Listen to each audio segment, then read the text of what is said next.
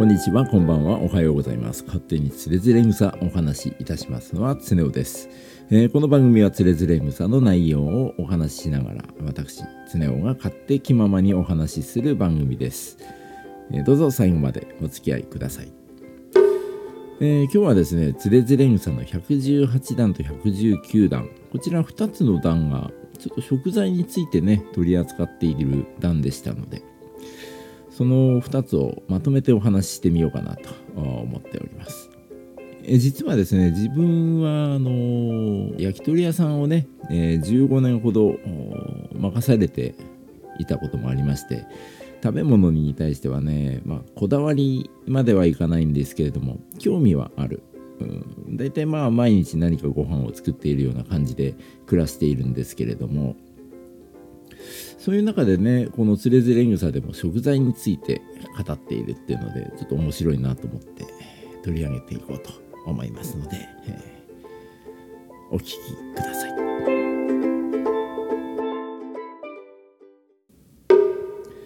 えー、でまずはつれづれ草の118段から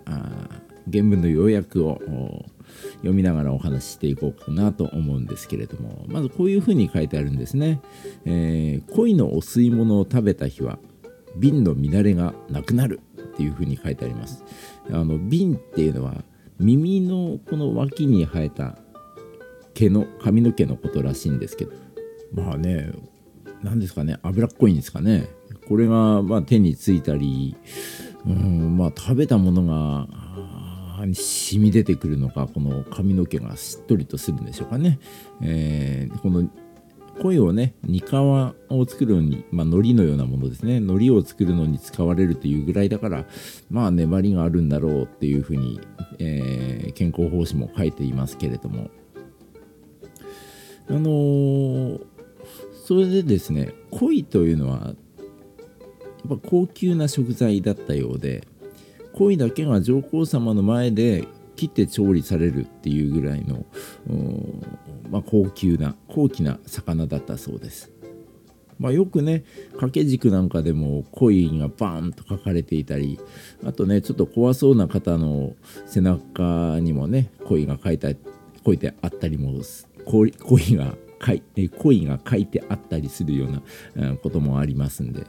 まあそれなりにね、えー、由緒正しい魚なのでしょうね。うん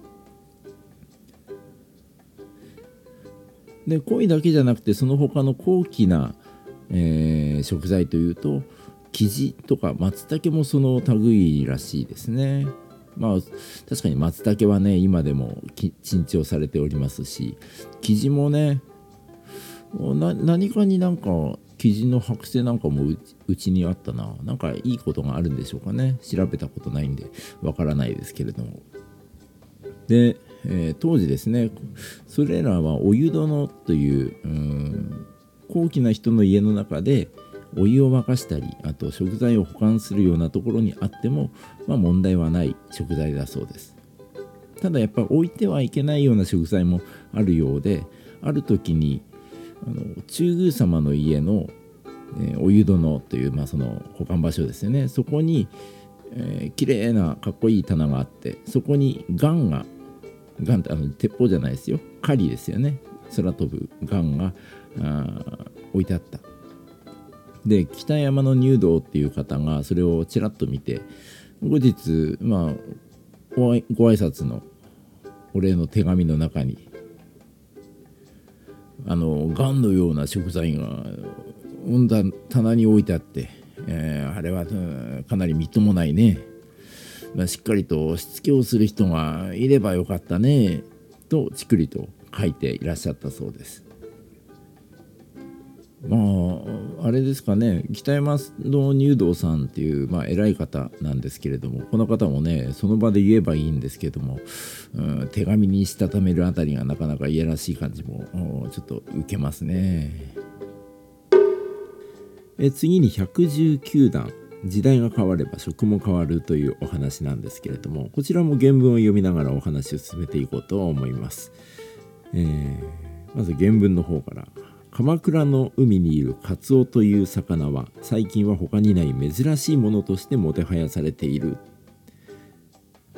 鎌倉の年配の人がカツオという魚は私たちが若い頃は身分の高い人の前に並ぶことなどない魚であって頭は身分の低いものでも食べることはなく捨てていたものでした。とおっしゃられた。このようなものでも世も末になれば上の位の人も食べるんだろうなというふうに、えー、書かれております。まあ、カツオと言いますとね、えー、サザエさんじゃないですけれども最近はねカツオのたたきなんていう風な形でいろいろ食卓に並ぶことも、ね、年中通して並ぶこともありますけれども当時はね、えー、身分の高い人が食べることはなかった下世話な魚だったようですねそれでも年月が進むにつれて、上の位の人も食べるようになったっていうことで時代が変わるとね、食べるものが変わっていったんだなと。まあ江戸時代に入ってからね鎌倉で採れたカツオが初ガツオとして珍重されたようで、えー、まあね自分もね、あのー、カツオのたたき好きだからたまに買ってね、えー、ポン酢とね、えー、ニンニクとか生姜とかでチュルッと食べながら一杯飲みながらっていうこともよくやるんですけれどもよだれが出てきますね。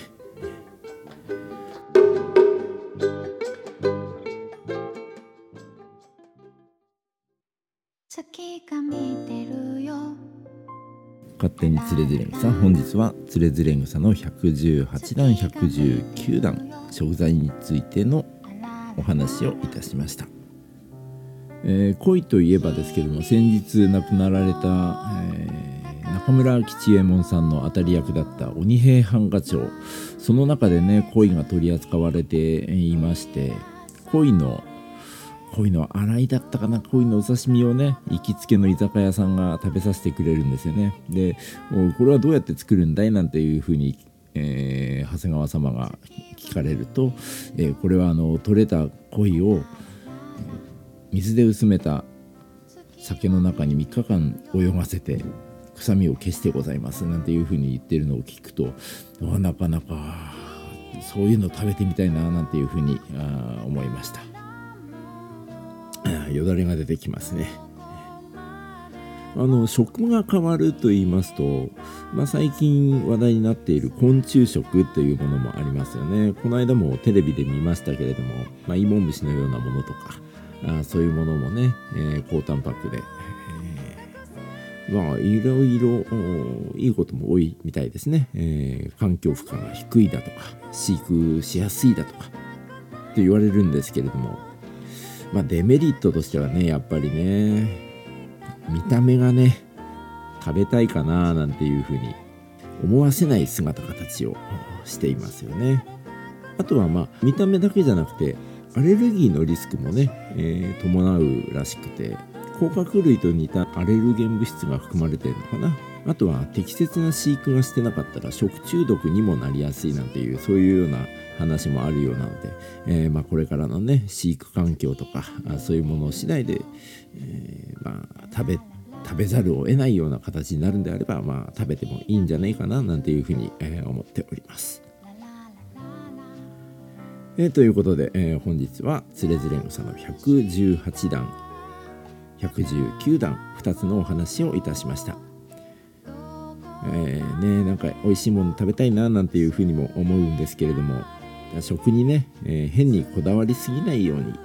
こだわりすぎない程度にいいものは食べていきたいかななんていうふうに、えー、思いました。勝手につれづれんさん本日の放送はここまでとなります。この番組は毎週水曜日夕方6時に新しいエピソードを公開しております。そして、えー、原文の要約、うん、こちらは私のノートの方に、えー、記載しておりますのでまたこちらも合わせてご覧ください。番組のご感想は私の Twitter の方に書いていただけますと今後の番組の制作の励みになります、えー、どうぞそちらも合わせてよろしくお願いいたします。どうぞそちらもよろしくお願いいたします。ということでお話しいたしましたのはつねおでした。それではまた来週。バイバイ。